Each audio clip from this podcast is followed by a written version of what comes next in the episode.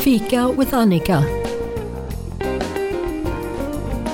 The word fika is used as both a noun and a verb and is derived from the Swedish word for coffee. The Swedish coffee break is a moment to literally leave work behind. Taken at 3 in the afternoon, it's not a strategy for multitasking or for fitting in another mini meeting. It's a chance to relax in the company of colleagues or friends.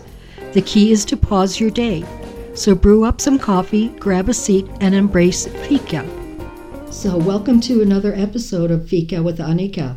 I'm here with my distinguished guest, Gordon Pratt, and his wife, Sissy. Uh, Gordon is a uh, resident of Anza, and he's a uh, you're a professor from uh, no, River. A researcher from uh, UCR. Yeah. Okay, a researcher from UCR. I did teach courses, but I wasn't considered a professor. Okay. I do have a PhD. Well, Good. Um, but you're also an author. I know that you've written butterfly books and and in doing some research on you, Gordon. Yeah. Uh, your name is mentioned. It keeps popping up in uh, Butterflies of British Columbia, The Dangerous World of Butterflies, The Startling Subculture of Criminals, Collectors, and Conservationists.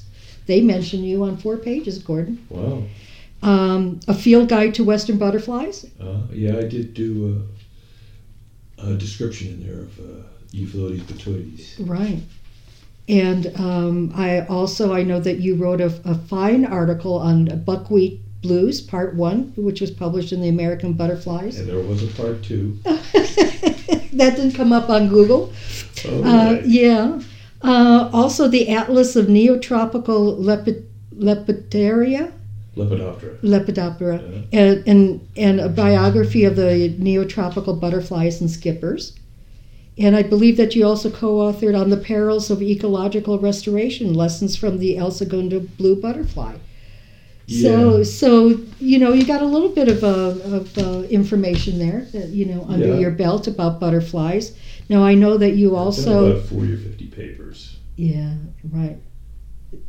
Go- Google overload for sure. Yeah, they aren't all on, online. Right. So I know that you have a vast interest, obviously, not only in butterflies but in other insects, the plant world, and what supports the the, the Mhm. insects and, and and so on. So um, I think I'm just going to let you loose on this one. Uh, tell loose? me, yeah. So Okay. I know you moved up here in Anza because you wanted to be able to preserve some land so that the endangered butterflies Yeah, I, would have habitat. Right, yeah. Um, what, what I found was uh, the Quino checker spot was once thought only to occur up to about 3,000 feet. And, uh, well, we were trying to find out the distribution of the butterfly since it had become endangered and it had lost a massive amount of its range. We wanted to know if it occurred here as well. And so I came out here and I, I sure enough, I found it. And the reason that people didn't think it was here because, it was because they thought the food plant wasn't here. In fact, the food plant that they had known was the food plant for the Quino checker spot was not here. What I found was the butterfly had was using totally different plants, closely related, therefore had similar compounds in them. You know, same toxic compound, so to speak, that uh, that was in the Plantago erecta, which is the original food plant that the butterfly was thought to occur on. And I found it on the Antirrhinum coterian, which is a white snapdragon. I found them on uh, concolor, which is a Chinese houses. Um, I found them on uh, Scrophularia, oh not Scrop, uh, Cordylanthus rigidus, which is the bird's beak. And uh, it was also found on uh, Orthocarpus or Castilleja. Oh, I've forgotten the, the name, but anyway, it's, it's the owl's clover. I use that plant. Snapdragon. Yeah, I said the white snapdragon, Antirrhinum coulterianum. Sissy helped me find a pile of the uh, the larval clusters, egg and larval clusters when we found the butterfly up here. We oh, it also uses Plantago patagonica, which is a, one of the plantains, which is closely related to its actual food plant, but didn't prefer that plant. It, it actually prefers the white snapdragon the hair- or the Chinese houses. Now, uh, let me just interject. So, so the plants that you're naming are all natives to to this uh, this right, territory, they're all natives. this elevation, or They make it up to about 5,500 feet elevation. Okay. So we ended up realizing that the butterfly actually went above, up into the national forest. Well, Sissy and I were sitting down at the, uh, looking at newspaper one day, and uh, we saw that there was a bunch of properties that were offered up in the Anza area. So we decided to come out and look for property out here. I had originally been offered a piece, of property with the, the Reedens. Um, they had uh, uh, up in Durazno Valley. He had a bunch of property which he was gonna he was preserving for for the butterfly as mitigation for people that had to. You know, they had found butterflies on their property before they developed it, and when you have when you have butterflies on your property, well, you're sort of forced to to mitigate for that in order to develop the land. And he was selling his land as mitigation points. Now you're talking commercial developments. You're not talking private pe- private persons' Oh yeah, it, properties. it affects private people too as well. That's an interesting point. Uh, I don't know how it affects that, but uh, you, you know, you're not a lot. You're you're supposed to actually.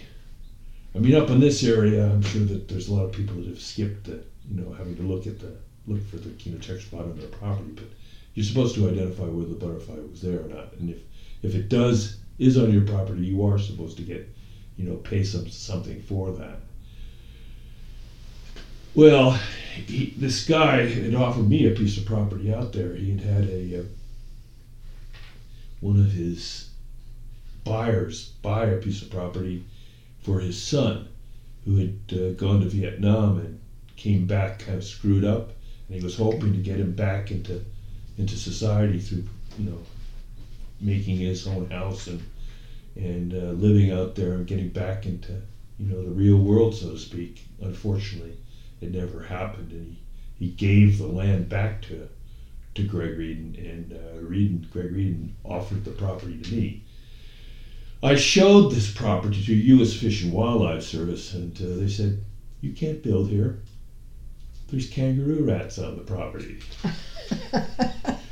Our One of the favorites. yeah, one of the unfortunate things is is when you develop, when you actually do a pad or something, you kind of open up the habitat for the kangaroo rat, and so um, I was going to have to do some sort of mitigation for the kangaroo rat if I actually use that property. So you know, it was coming back to sting me, so to speak. And that's why we got into this idea, of, you know, going on to in trying to find our own property, and uh, uh, we looked at a number of places, and I was ready to purchase the first one we saw, and Sissy said, "No, no, hold back." and the reason I liked it was it was it was like uh, they had destroyed everything there, and I thought, hey, this would be great to go in and actually fix it up and, and see if you know I can create new habitat again. Well, But, that's uh, a challenge. yeah, that would have been a challenge. It would have been a big challenge. But uh, we went around and we looked for a number of places, and we found this this uh, advertisement for a place that had a pond and an orchard, and he said, "Oh, well, let's go look at that one."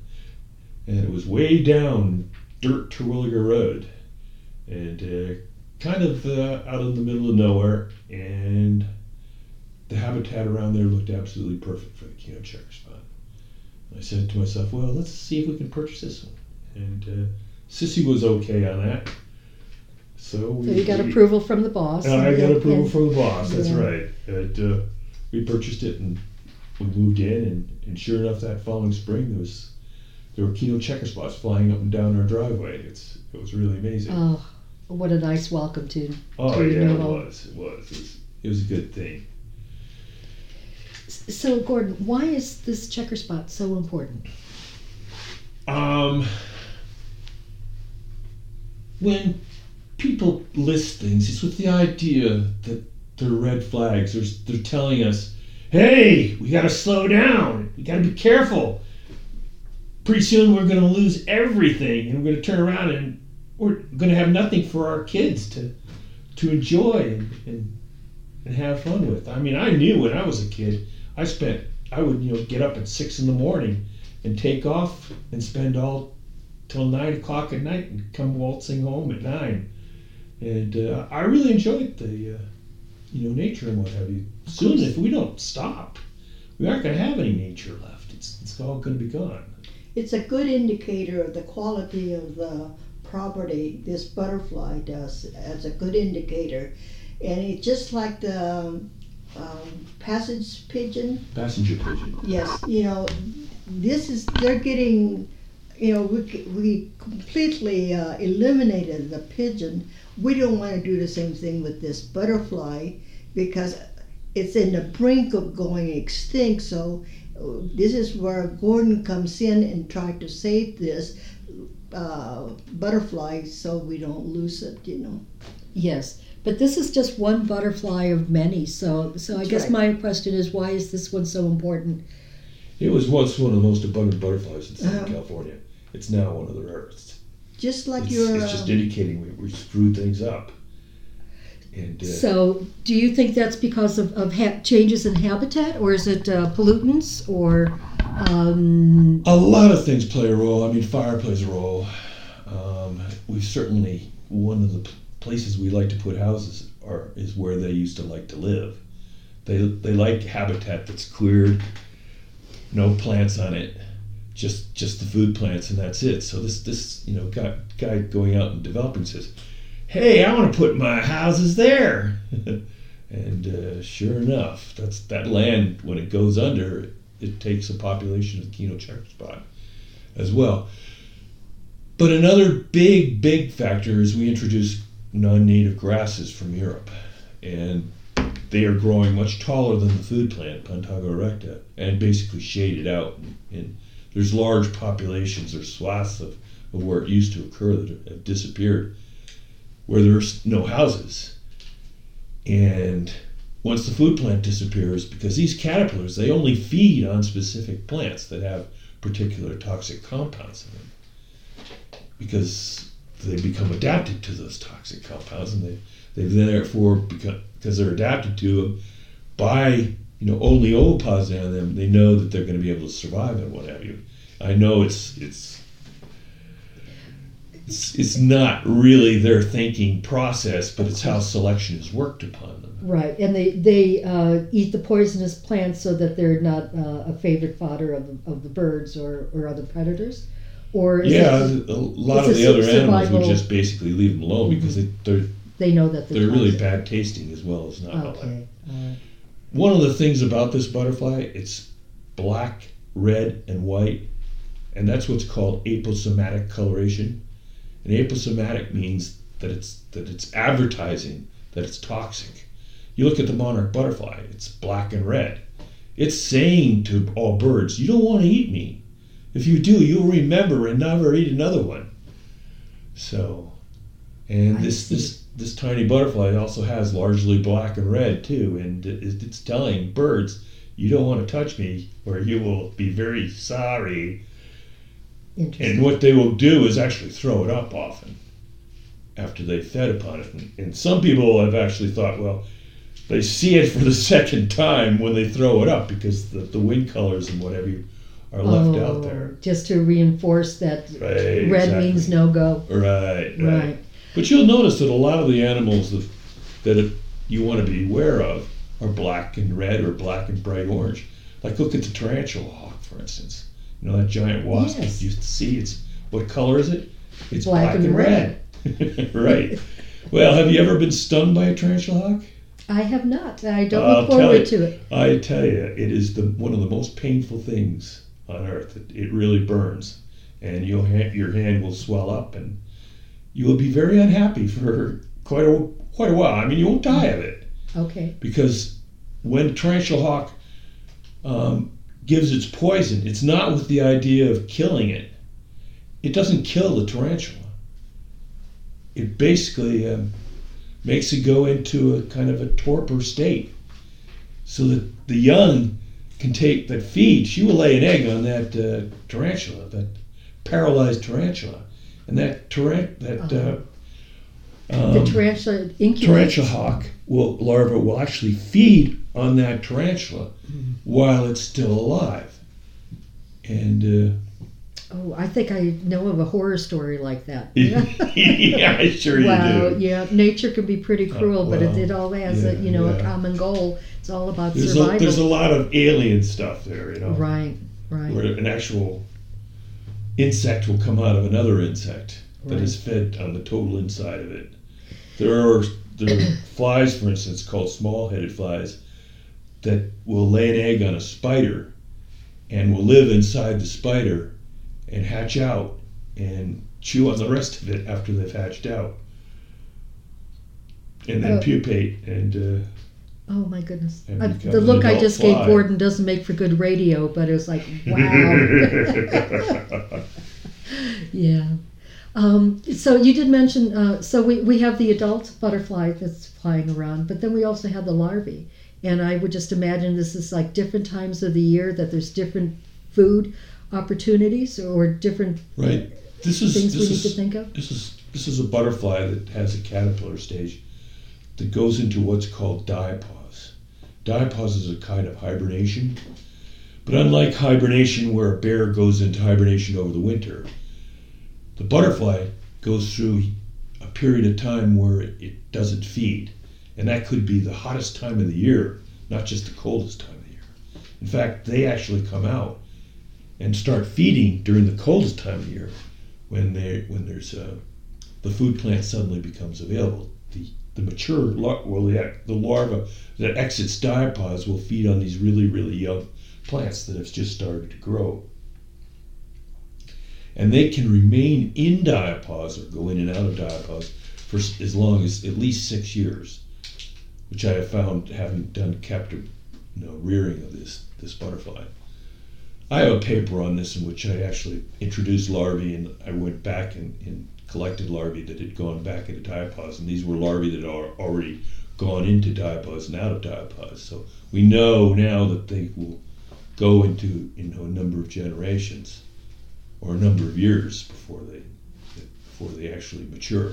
And what they're doing is going through the really really bad years. There's some years that it's just not wet enough where the butterfly, if it hatched, would be able to find food plant that would get the larvae into into actual diapause. And if they can't get those larvae into diapause, the butter whatever the butterfly does is a waste of time. Everything that she puts out will die. So she wants to get a good year, like this one. This is a really good year. This is this has probably been one of the best because we've had not had really good consecutive rains, and the temperature in between each one of those rains has been rather cool. And what's neat about that is this is how the butterfly has become adapted to our unpredictable environment. On top of that, even under absolutely wonderful conditions, at least 50% will return to diapause. So that it's kind of a bet hedging.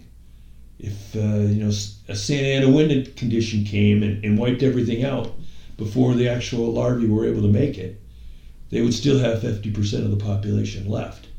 And they'll try again next year or the year after or whatever.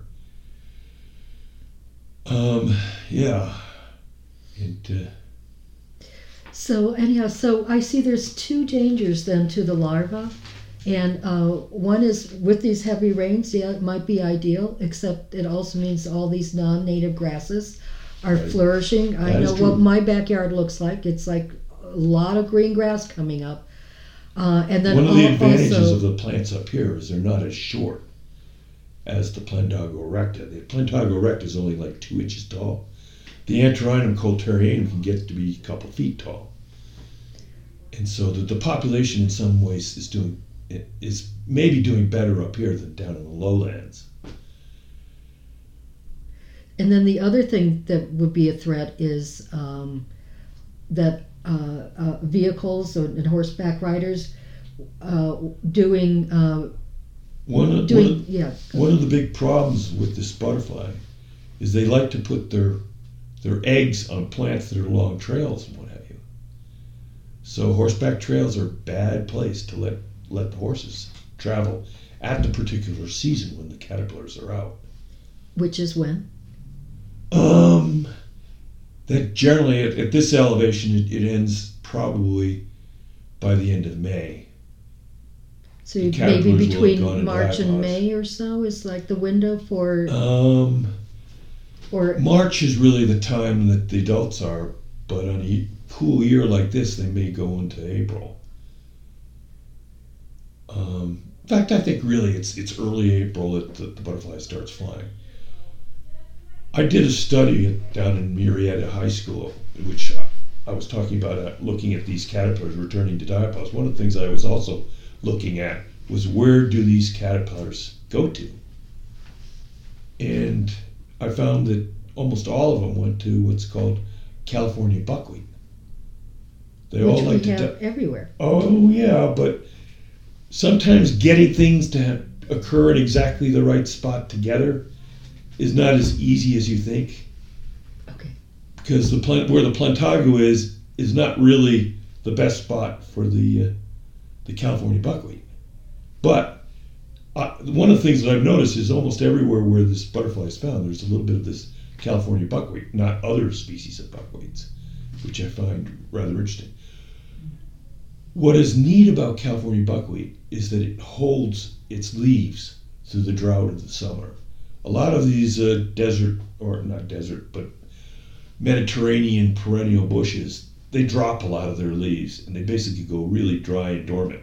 Yes. California buckwheat doesn't do that, which makes it a nice, a moisture environment for these caterpillars to hang out. Or at least that's what I think is happening here. And I also know that the uh, the buckwheat is a source of nectar in the fall when there's uh, limited resources of nectar. so I've been told, or misinformed. I'm looking at you, Gordon. Yeah, You're, they, you're squinting your eyes. yeah, At me. they they don't use the butterflies don't use the nectar of California buckwheat that much. They prefer what's called uh, Canactus uh, glandulosa and uh, Layia uh, glandulosa. Or, no, it's Glabr black glabriulosa or, or And uh, there's Synesia californica. And the females really prefer specific nectar sources. Now, a male will he will nectar on practically anything, but a female Quino checker spot is pretty zoned in to particular flowers, and those three are, are major ones. They'll sometimes use cryptantha as well. And I suspect part of the reason for that is that the female has to produce, you know, all these eggs. It's not much of a resource for the male because sperm is is uh, rather small and and uh, he can easily make new sperm without even having to go out and get a good nutrient Okay. rich resource. The female has to get a good nutrient resource. And she can maybe put out 500 to 1,000 eggs, and that's a lot of eggs. Does And she she put them all in one spot, or or does she go? She puts out clusters about 50 to, I mean, 20 to 100 eggs, depending on the quality of the, uh, the food plant. I mean, if it's, if it's really extensive, she may put a whole pile of eggs. Whereas if it's just tiny plants scattered around, she may put only like 10 or 15 eggs, or, or usually around 20. Hmm, interesting that they know how to count. They spend a lot of time searching. I mean, if you watch a female looking for a good spot to lay her eggs, she will crawl around and she sticks her abdomen under, testing everything as she goes. She may not be actually counting, but she will have some sort of sense of the, of the quantity of plants that are there.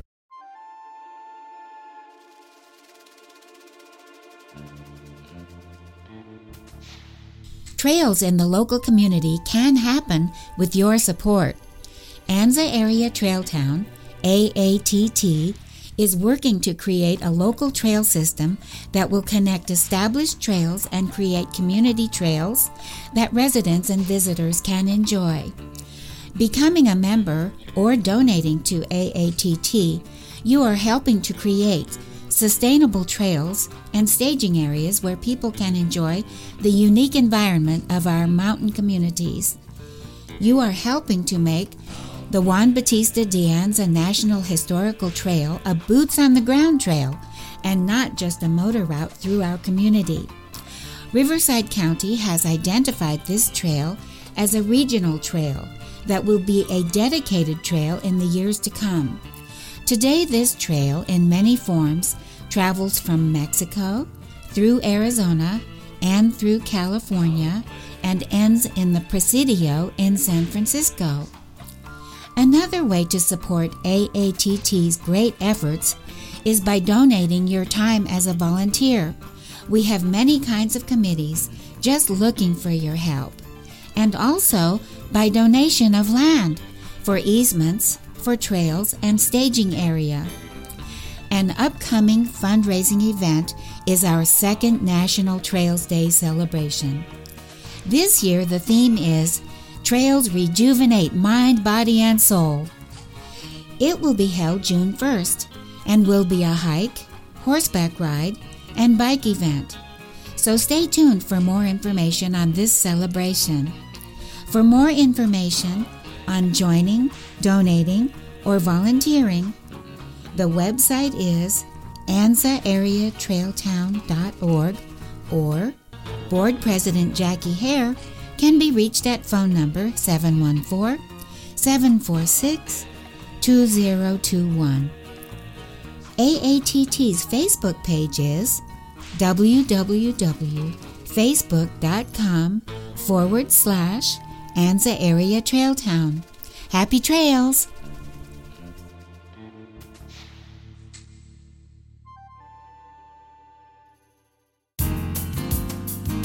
Attention mountain residents. Recognizing community needs in the age of technology, the Anza Electric Cooperative is partnering with the Riverside County Information and Technology Department and Anza Community Broadcasting KOYT to distribute refurbished desktop computers for free to income qualified residents. These desktop computers come loaded with Windows 10 and Home Office. If you're interested in seeing if you or your family member qualifies, the applications are available online at anzaelectric.org, at the Anza Electric Cooperative Front Office, at Lorraine's Pet Supply, and in the box outside of the KOYT station. Once you have filled out your application, it can be scanned and emailed to fundraising at koyt971.org. It can be mailed P.O. Box 391229, Anza, California 92539, or handed in at Lorraine's Pet Supply, the co op office, or in the mail slot at the KOYT station.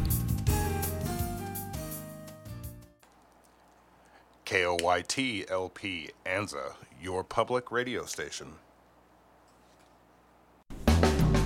Welcome back to Fika with Annika. Butterflies learn things from their habitat much more than we realize. I've watched a monarch this past summer, and I could see her learning all of the different variables in her environment. She went to the same tree every night to, to roost. And every morning she would get up and go and nectar or feed on the nectar of a specific plant I had growing called Mexican sunflower. She just loved that plant. Every morning she would go there. And I would go and work up in, you know, in my fenced enclosure with my native plants. And there she would pop up at around noon. I, I felt like she was up Oh. there visiting me. I know she wasn't, but she had learned at that there was things that she could go and feed on up there. I had what was called Senecio um, flaccidus, which is what, one of the butter weeds, I believe it's called. And you know, she would always come up there just just around the same time of day to feed on that nectar, which was which I found really interesting. Well, I've watched tiger swallowtails following the same pathways and every day, and you can almost be there at the same time, and a tiger swallowtail which I presume is the same individual, would be flying right through there.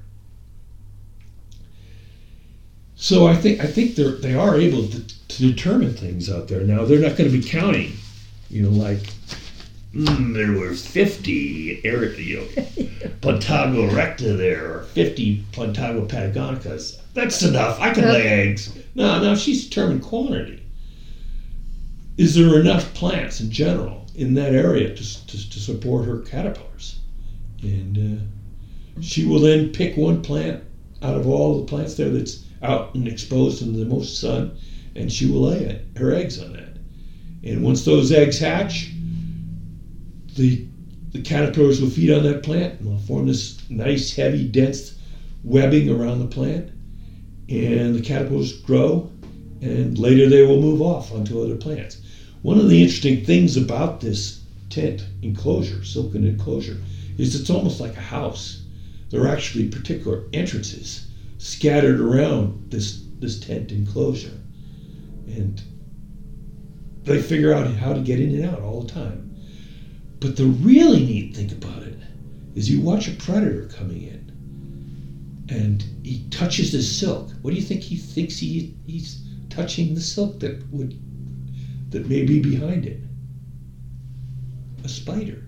Oh, I think that's one of the protections of, of actually having this silken enclosure. It keeps you know these these Of insect course. predators away because the, you know they have become adapted to living with spiders. They don't run towards a spider or search out a spider.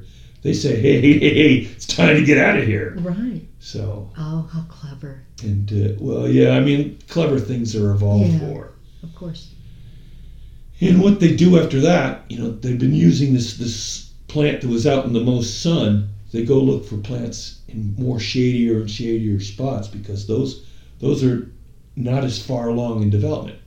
Because when you're out in the shade, it's cooler, moisture, so they go, plants grow a little, you know, slower there, and that's where they finish up. And when they occur underneath the buckwheat, they just basically go right to the base of that buckwheat to to diapause. I found as many as 20 that had been, you know, roaming free before were all clustered together under a single buckwheat. Wow. And they don't feed on buckwheat. So it's it's kind of interesting that, you know, here's here's something that adds to the, you know, variables needed for the butterfly population. Right.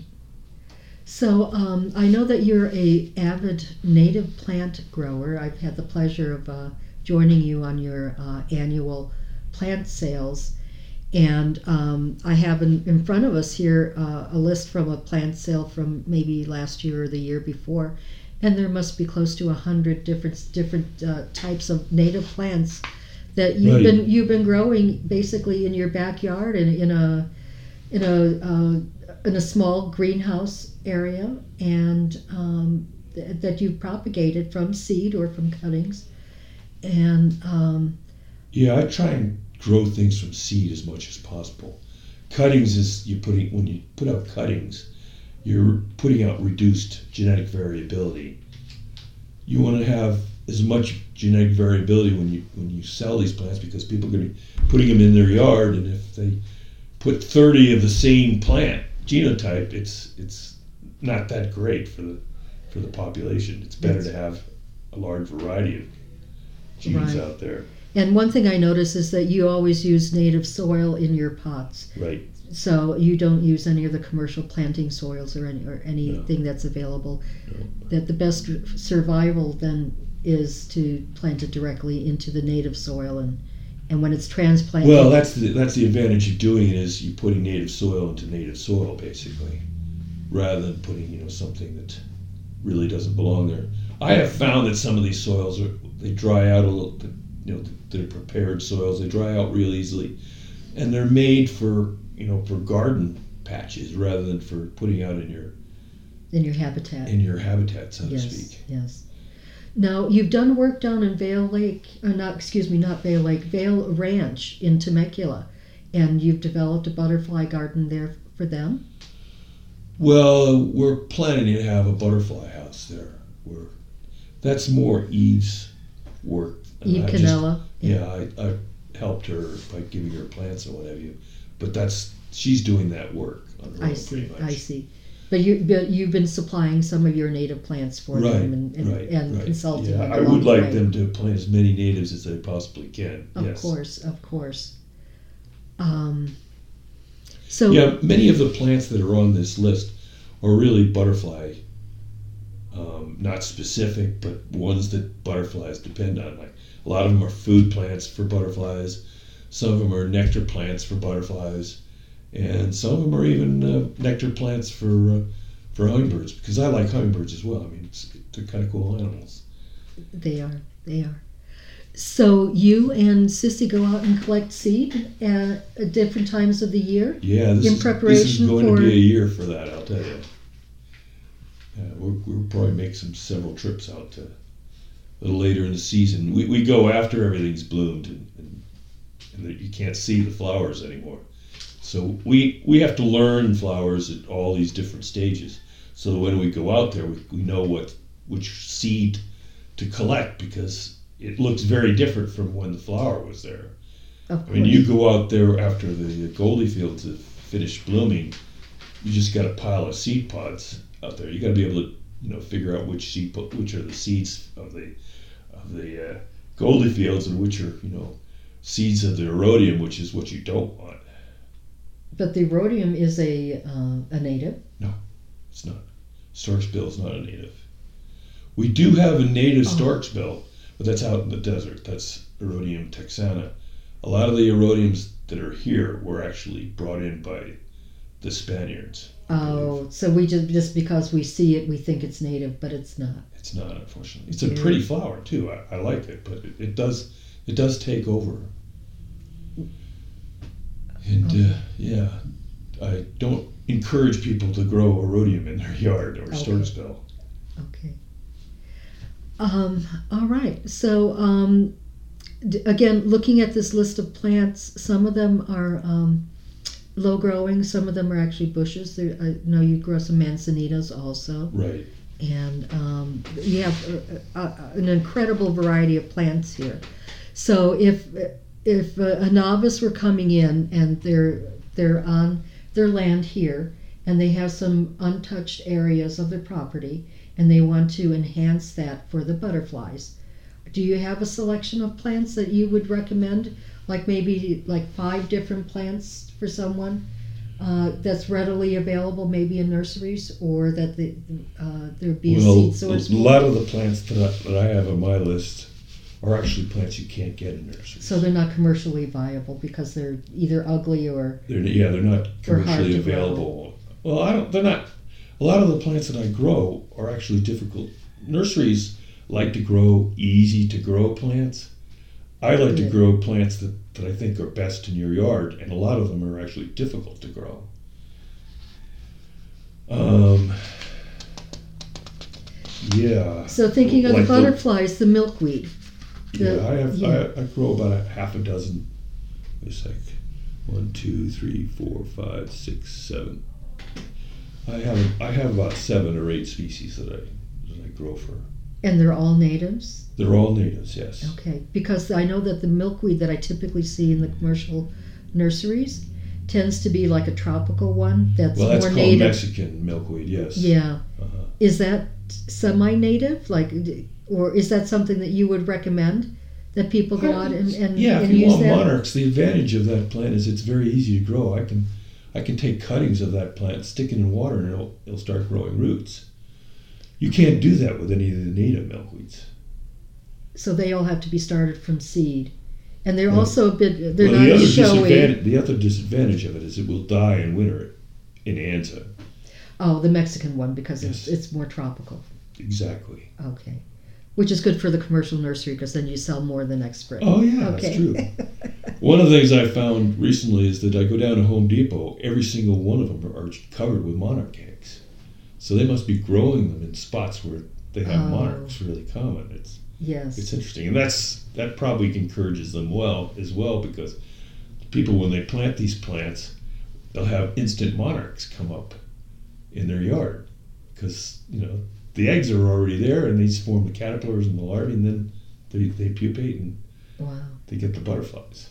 In fact, that's that's how I got that female that I watched for about a month in my yard. It, came from Home Depot, and for some reason she stayed around for a month. She never left.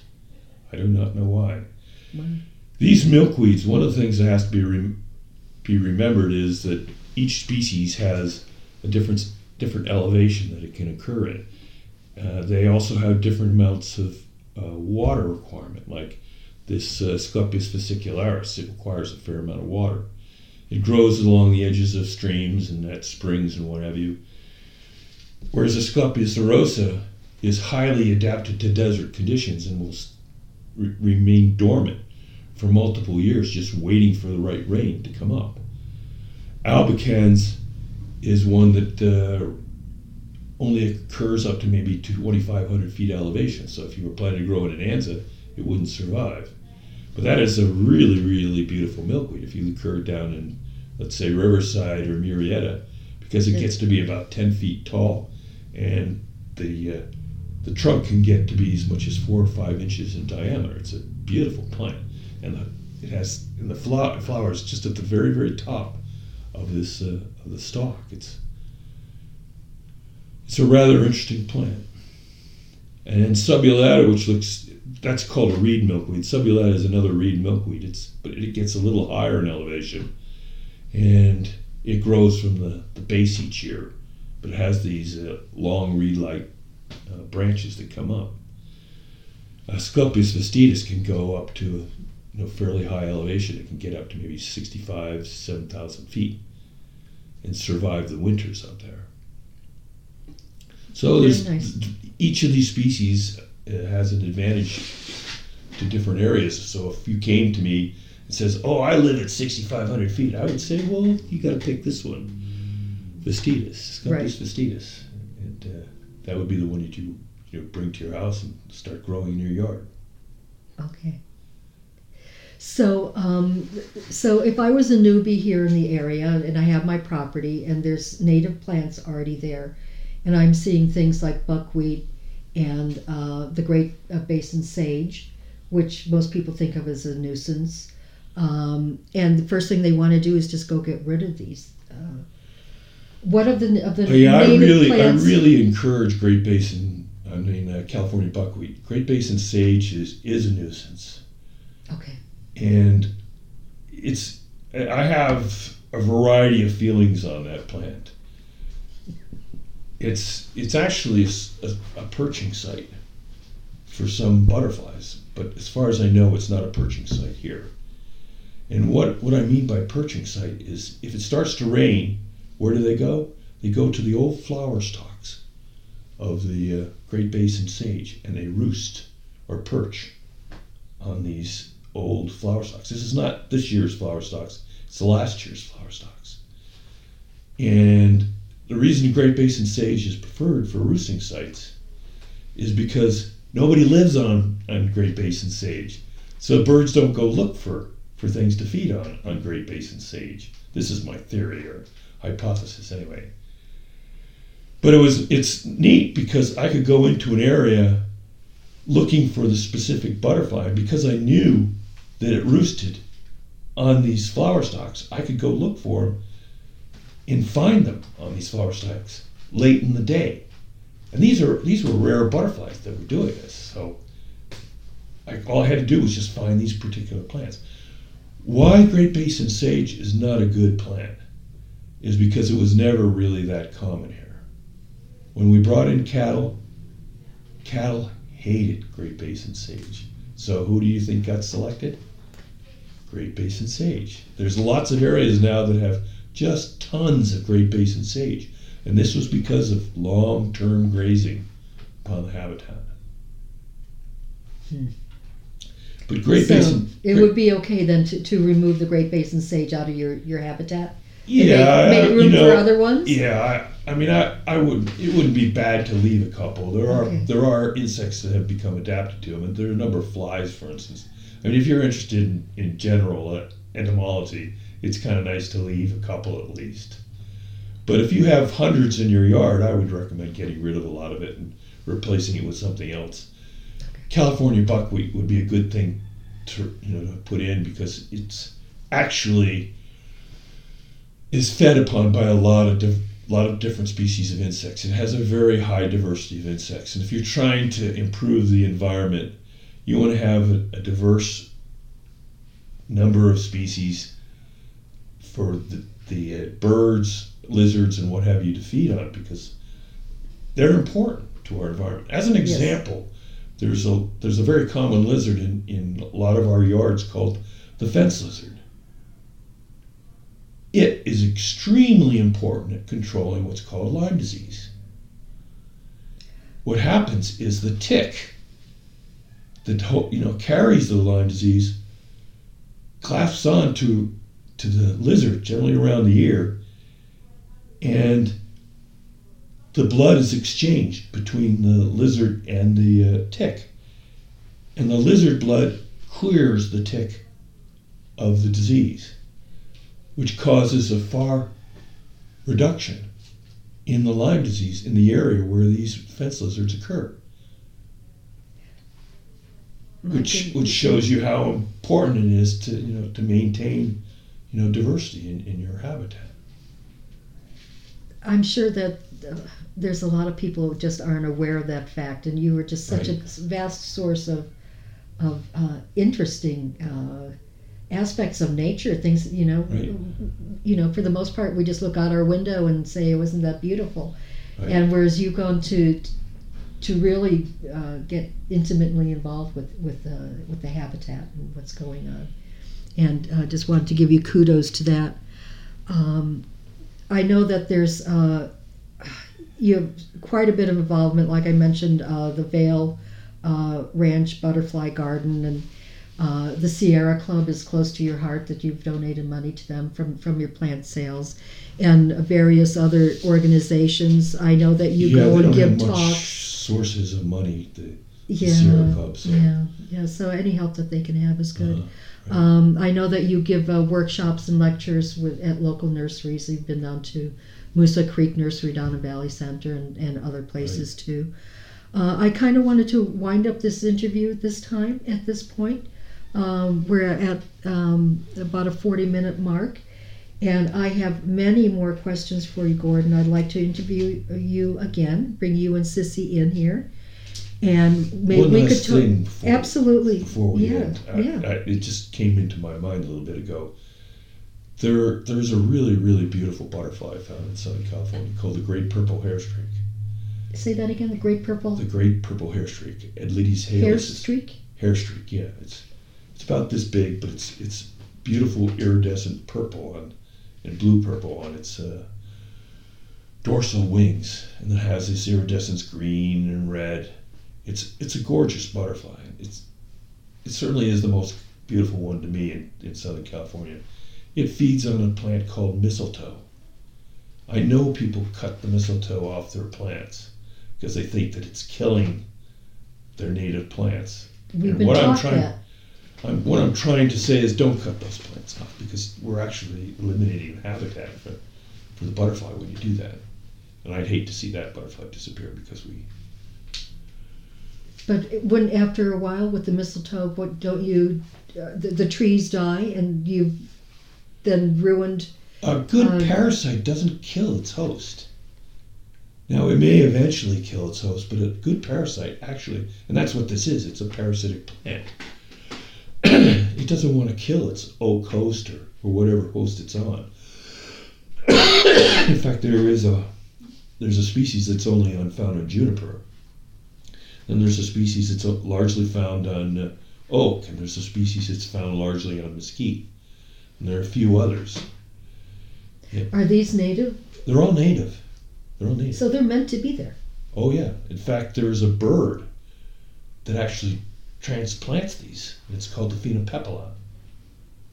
And it feeds on the berries, and when it poops on the on the branch, that's how the seeds germinate. Has all this wonderful nutrients already set up for it to to get into the uh, into the branch itself. So there's kind of an interesting interaction here between the, the great purple hair streak and the phainopepla. Without the phainopepla, the great purple hair streak may disappear. So have you seen this this wonderful purple butterfly up here in, in this Oh, yeah. area? I've collected just in my yard uh, around 50 caterpillars on my juniper. I have to start paying more attention, obviously, out there because I just see. It's I just I'm just seeing the swarms that are happening now. You know, yeah, with the Mexican that's the ones. painted lady. It's Yeah, the painted Vanessa ladies. Yeah. Right, and, and The there's great purple hair streak. uh, really Oh yeah, it's Fast incredibly and- fast. okay. You, you wouldn't know unless it until it stops to feed on nectar on a flower. Then you then you would see it. It's a really okay, beautiful. and, and it's about an inch and a half, yeah, two maybe inches, two maybe? inches. Yeah, two inches, maybe Yeah. three inches at top. A Okay. female is larger than the male. The male would be around two, two and a half, Okay. and the female would be three, three and a half, maybe four. How big is four? Is that is that that would be about the biggest one? Is that nearly four? Is I'd say that's three, but okay, three inches then. okay, okay, very good. Okay. So anyhow, so I'd love to have you back again. Sure. I want to definitely talk more about uh, your interest in ants. Right, Ants. yeah. um, and uh, again um, more about the, the plant and vegetation out here and, and what we can do to uh, to encourage people to uh, to continue growing natives. If they're in the yard, don't don't take them out, and and if you got the space, bring more in. So yeah, I don't know if you have any way for the uh, your audience to you know communicate back to you, but if they wanted to send you know questions and what have you, we could. absolutely. Discuss Uh, message me on my Facebook page, Fika with Annika, or um, send your information or your questions for Gordon to info at koyt971.org and uh, we'll uh, start answering uh, your very important questions. So thank you. Thank you for listening in on another uh, episode of Fika with Annika. Have a happy Wednesday. Thank you for listening in to Fika with Annika. Enjoy your cup of fika Wednesdays at 3 p.m. and replayed Sundays at 1 p.m.